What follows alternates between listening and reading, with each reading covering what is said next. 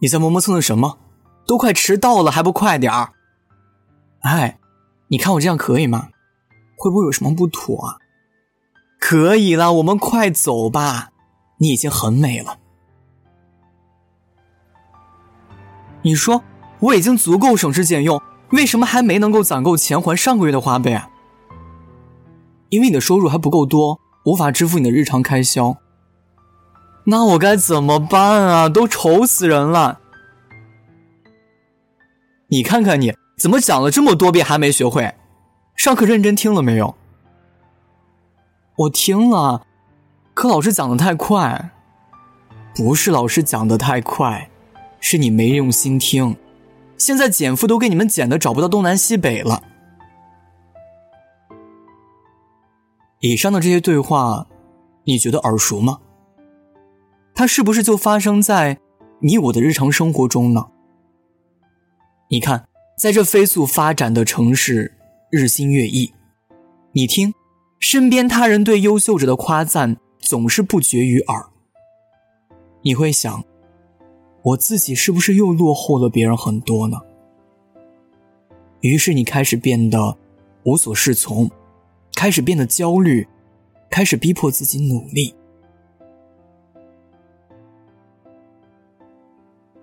我的室友小佳前几天跟我吐槽说，他去考幼儿园教师资格证时，面试考官问了一个关于容貌焦虑的问题。考官问他，如果有小朋友问你，老师你觉得整容好吗？你会怎么回答？我听完一下有点懵，现在幼儿园的小朋友都对一个人的容貌这么关注了吗？转过头看了一眼小佳，这丫头似乎就没有过这种烦恼。她从来都对自己的外貌表现得很自信，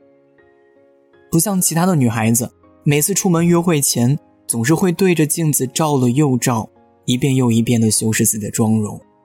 生怕哪里会出什么问题。更有甚者，会花小半天时间去收拾自己，只为出门和朋友吃一顿饭。我一边打量她青春靓丽的面庞，一边思索她该如何回答这个问题。只听她嗤嗤一声笑开了。她说，其实我回答得很简单，先给小朋友解释一遍什么是整容，再告诉他们身体发肤受之父母的道理，教育他们要爱护自己的身体。我觉得小佳的回答应该能让考官满意，小朋友们理解的。细细想来，有关于容貌的焦虑不仅仅是我们普通人才有，明星艺人对于容貌的焦虑比我们更深。对于明星艺人来说，靓丽帅气的容貌可以得到更多粉丝的关注，可实际上粉丝们真正喜欢的偶像必定是积极向上、充满正能量的，容貌只是其中的一个加分项。同理，对于我们普通人，姣好的面容也仅仅就是一个加分项而已，你是否能够出人头地，还得是要靠自己的努力。所以我们大可不必为了不够美丽的外表而感到焦虑，只要你足够努力，足够积极向上，你想要的一切都会随之而来。现代人的生活节奏变得越来越快，工作学习之余，我们好像已经没有了太多时间和精力慢慢的去结识发展一些新朋友。于是网络上各大交友软件开始应运而生，它能够给我们带来的交友便利的同时呢，也带来了某些安全隐患。那天和朋友小燕聚餐时，偶然聊起了这款软件，她说她也再也不会相信网络上的任何人。她说她在交友软件上有一个密友，刚开始接触时呢，觉得对方是一个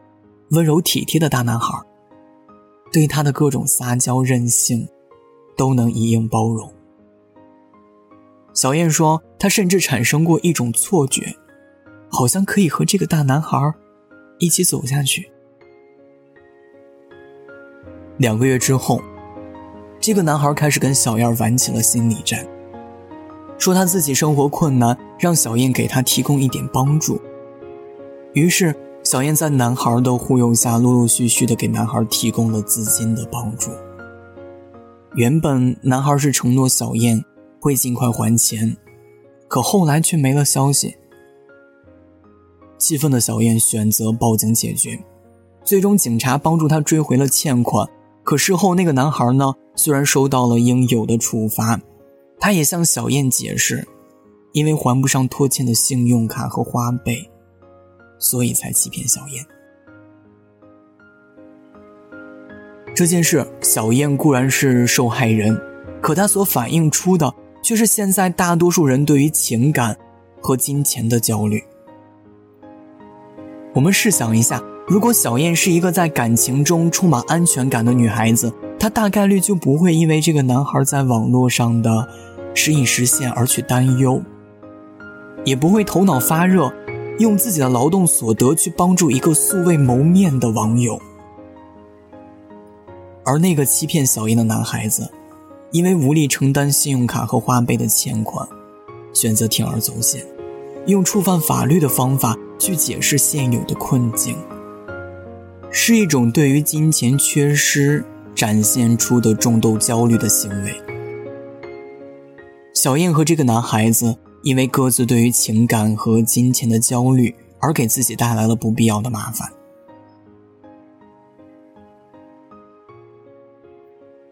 工作日的傍晚，每当我下班回家走到楼梯口时，总会看到楼上邻居家的孩子背着书包前往小区外的补习班上课。有一天晚饭后，我下楼丢垃圾，刚好遇到孩子的母亲送完孩子回来，驻足跟他聊了几句。当我提到经常会在晚上听到孩子母亲的吼声以及孩子的哭泣声时，孩子的母亲显得格外不好意思。她一边跟我道歉，一边说起家庭教育的难处。自从2021年起，教育部新出台了双减政策，孩子们的课后书面作业量大大减少，回家以后家长无法通过家庭作业得知孩子一天的学习情况，尤其是小学1年级的学生，还未真正的从幼儿园的角色中转换过来。回家后对于一天的学习内容，家长更是一问三不知。大多数的年轻的父母呢，对此都会感到很焦虑，所以才会时常出现惊扰邻居的教育孩子的动静。那位母亲告诉我，其实不止小学的学生家长如此，到了高年级，尤其是家里有即将面临中高考的学生家长，这种焦虑感更为强烈。听他这么说，我突然回忆起自己当年高考时我妈的情况。几年前我也是一名高3学生，那时还没有出台双减政策，为了出人头地，我也是日夜拼搏。到了高考前夕，某一天我妈来接我放学，坐在电动车后座的我突然发现我妈的头上添了好多白发。后来我爸偷偷告诉我，我妈在我高考前1个月晚上翻来覆去睡不好觉，生怕我考不到一个好学校。听完我爸的这番话，我不仅在感动之余，又觉得我妈有些杞人忧天。直到现在，自己也即将要为人父母，并且也将要亲自体验过教导孩子的难处时，对我妈当年的焦虑才有了更深刻的理解。罗隆基德曾经做过这样一项数据调查，现如今社会有 96% 的人都有焦虑的事情，54% 的人每天都在焦虑。绝大多数的人都有焦虑的情绪，当我们感到焦虑时，应该学会去化解它，不让这种焦虑去左右我们的心情，影响我们的正常生活。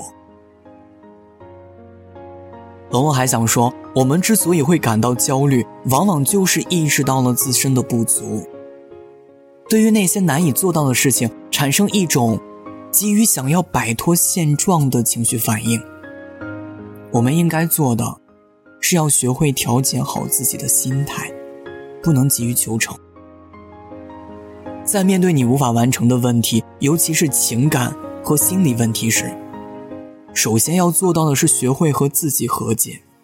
然后在与自己和解的过程中，逐渐去摸索出缓解这种焦虑情绪的方法。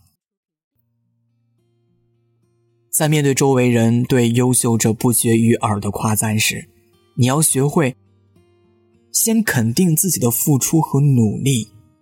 在心里暗示自己，只要我的方法没问题，一段时间后我也可以做到和他们一样。往往会这样给自己心理暗示的人，能很好的缓解自身焦虑的情绪。归结到底，在成长的过程中，我们所有的焦虑只是因为自己心里着急了。那么就请你不要这么着急，慢慢走，去找到一条适合自己的路，踏实而坚定的，一步一个脚印的走下去，相信你一定会有所收获，也不会再那么焦虑。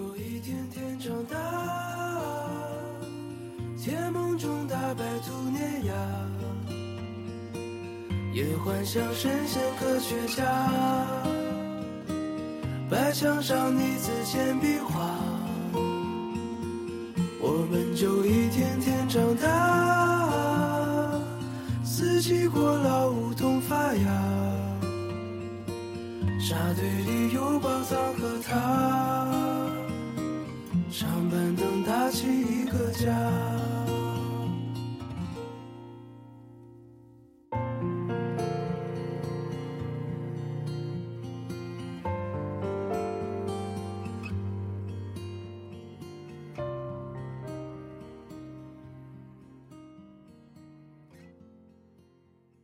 一个人，